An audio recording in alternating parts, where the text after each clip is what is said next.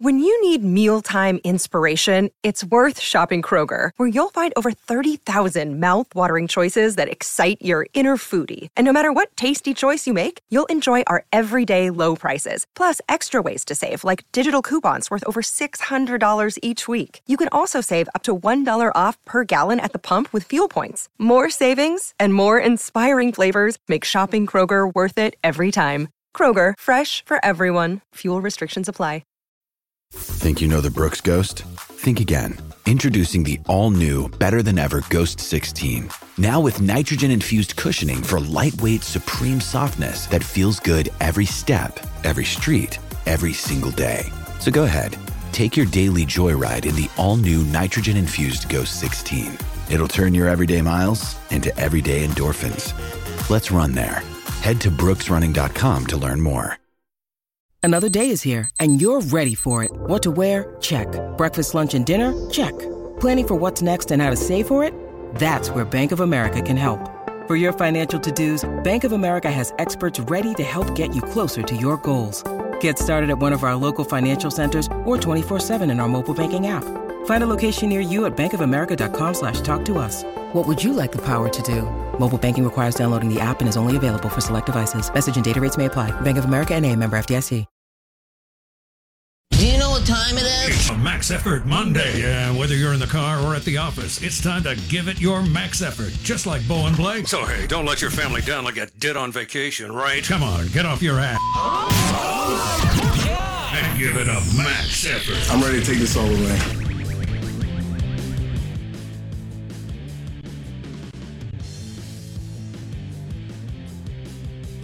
Uh, Steve Robertson on the Farm Bureau Insurance guest line. There's a lot of unrest within the Mississippi State fan base over baseball. They're 15 and 36 in the last two years. Tough to excuse that. 15 and 36 in the last two years. They have three series left. And Arkansas this weekend, LSU, and then A&M. Uh, you know, what's realistic down the stretch? Yet. I think I think Great I'll, question. you know, Steve, where what do you think they have to hit to come back or do you think they're coming back regardless of what happens down the stretch? Well, I don't think the staff returns intact. Well, I, No I, take out Foxhall. I meant I meant Yeah. yeah, yeah, yeah. Yeah, I mean, obviously, uh, you know, Lemonis doesn't have a tremendous amount of vocal support within the fan base, but uh, you know, I've spoken to some people, you know, in, in administration that uh, you know believe that he'll probably get another year to kind of right the ship, and uh, you know, of course, it's still a very fluid situation. You judge seasons based on their totality, and so you know, we'll see what happens. But you know, you're facing three NCAA regional teams here in the final three weekends, and uh, two of those three battling for a top eight national seed. So uh, everybody you've got left to play has got something to play for. Uh, you do too, but not nearly the same stakes. You know, Mississippi State just trying to get to Hoover, and, and let's just be honest about that. I mean, the fact that scuffling, the state's scuffling here at the end of the season, two consecutive years, just to make the SEC tournament, is just simply not acceptable. Okay, so the fan base is not going to be happy. Um, you know, if they go two and seven down the stretch, uh, apathy's going to be set. Uh, What's realistic too in July? Flipping this roster, uh, even with the the the recruiting class coming in, and you don't know what you're going to net with the draft. You don't know who's going to stay in the. You know, I think there's some question marks with Jurrangelo and Lofton hanging around. So really, I mean, you're talking about flipping a probably a minimum of 10 pitchers. You'll have to have NIL, NIL money. Um, you know, you need to go get what three starters. It, they don't all have to be weekend. Three starters, three setup men, and at least one or two closers. I mean, how realistic is this from July 1st to August 10th or whatever, Steve? If this plays out and Lemonis and Gautreau uh, come back.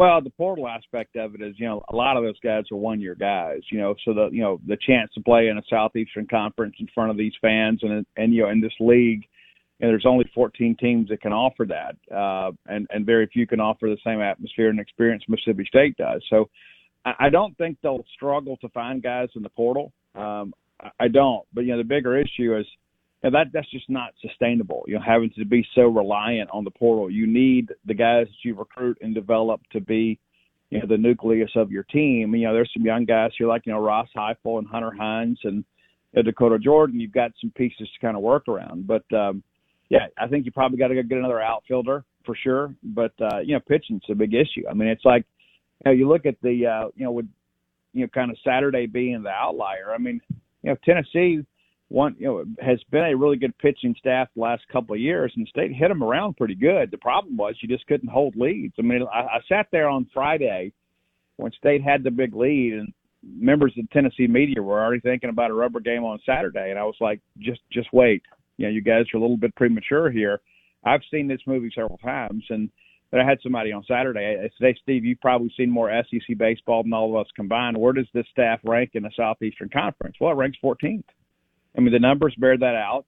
Uh, it, it doesn't take some insider take to see that. I mean, this is a team that just really you know, struggles to continue to, to maintain leads. And you thought maybe you had some things figured out, but you know, you, you look at how well they pitched against Ole Miss uh, in four games, and maybe that's an indictment on Ole Miss as well. You know that Ole Miss couldn't capitalize better on this pitching staff that struggles to throw strikes in Mississippi State. I think it is. Steve Robertson, genespage.com, 247 Sports, talking MSU baseball, Lemonis, his future. What do they have to do against Arkansas at home, LSU on the road, and A&M at home? All three of those teams are better than Mississippi State. Now, does that mean that they can't steal a game here or there? No. Um, so what you just laid out, you're talking about eight to ten portal p- pitchers. Knowing that the the the net on an, a legitimate SEC pitcher would be maybe forty percent. I yeah, I don't see where the numbers work in July to retool the roster to this extent, Steve. Yeah, yeah, I, I'm concerned about that too because you have to basically process some guys out of here, you know, and, and there's probably some that need to be. I mean, let's just be honest. I mean, you know, and I'm, I'm going to say some things that, you know, maybe hurt some people's feelings, but nobody's bigger than the M over S and certainly not your feelings, right? I mean, you know, so, and the reality of it is, is we've got some guys here that, that can't play here.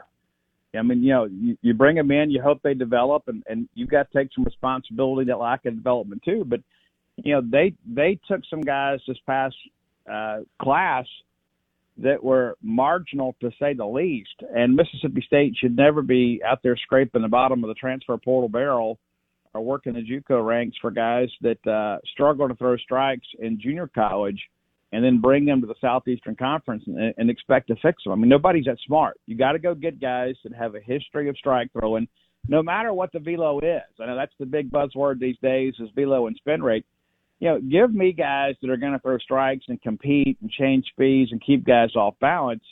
Uh, that they may not light up the scoreboard, but they're going to put zeros up there. Okay, so I don't. I mean, best case scenario, I guess you keep Jurrangelo and Lofton. I don't. I'm not sold on that. Um, Cade Smith is a sophomore. Cade Smith is listed as a junior in the classroom, but of course, uh, you know, he's only had, you know, a couple years of, you know, he, he threw in 21, threw in 22. He'd have that year, that extra year available to him if he needed it. Well, I guess not, he wouldn't because he didn't, he was a 2020 draft guy. Yeah, but he, uh, oh, so he's draft he's eligible. Draft, yeah, so he's draft eligible, so that he'll have a decision to make, you know, because he pitched in, pitched some in 21, pitched some in 22, and now he's gotcha. pitching now. So he's, okay, he's a junior. How do you read that? What do you think he will do?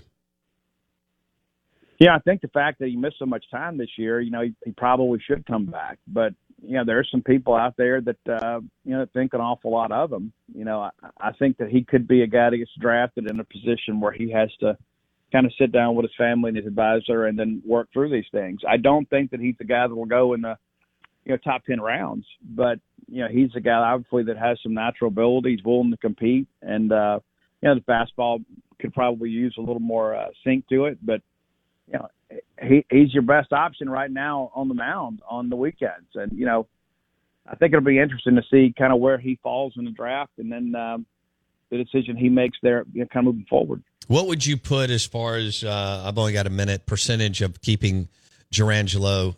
I mean, Lofton hadn't even pitched, but Jurrangelo and Lofton. And this, uh, do you, are you buying in the whole CC Sabathia thing? And this guy could get a job somewhere and blah blah blah. I mean, what what do you make of that? I don't, I don't know what to make of any of that stuff right now. I, I think the reality of it is is that you know when you've got guys that have the pro potential, and you know Lofton's a guy that many people believe will be a first rounder. Jurrangelo obviously doesn't hit the same measurables, but it's going to be tough to keep them both. You know, at this point, I think you hope to keep one of them, and then you know, find you a, a replacement somewhere in the portal. If they go one and eight, is he back? I think he is, and I don't think the fan base will be happy about that, but I do. I, I think he's back with changes on the staff. Okay. We'll leave it there. Steve was in Knoxville over the weekend. Thanks, Steve Robertson, the Boneyard Podcast, 247 Sports. He joined us on the Farm Bureau Insurance Guest Line. Steve believes if even if he drops a one and eight, I guess because of the freshman class currently and the signing class coming in, that he'll have a chance to uh, to hang around for another year in 2020. He being national championship coach Chris Lemonis. Uh, brought to you by Highball Lanes, open for lunch. Check out the Catfish Reuben. It is amazing. Elevate your summer with Osea's best selling body care set. It's everything you need for radiant summer skin on the go. Featuring travel sizes of Osea's clean, vegan, cruelty free, and climate neutral skincare, like their best selling Undaria algae body oil. Right now, you can get the bestsellers body care set, a $78 value, 33% off. And use code SUMMER to save an additional 10%. That's an additional 10% off at OSEAMalibu.com code SUMMER.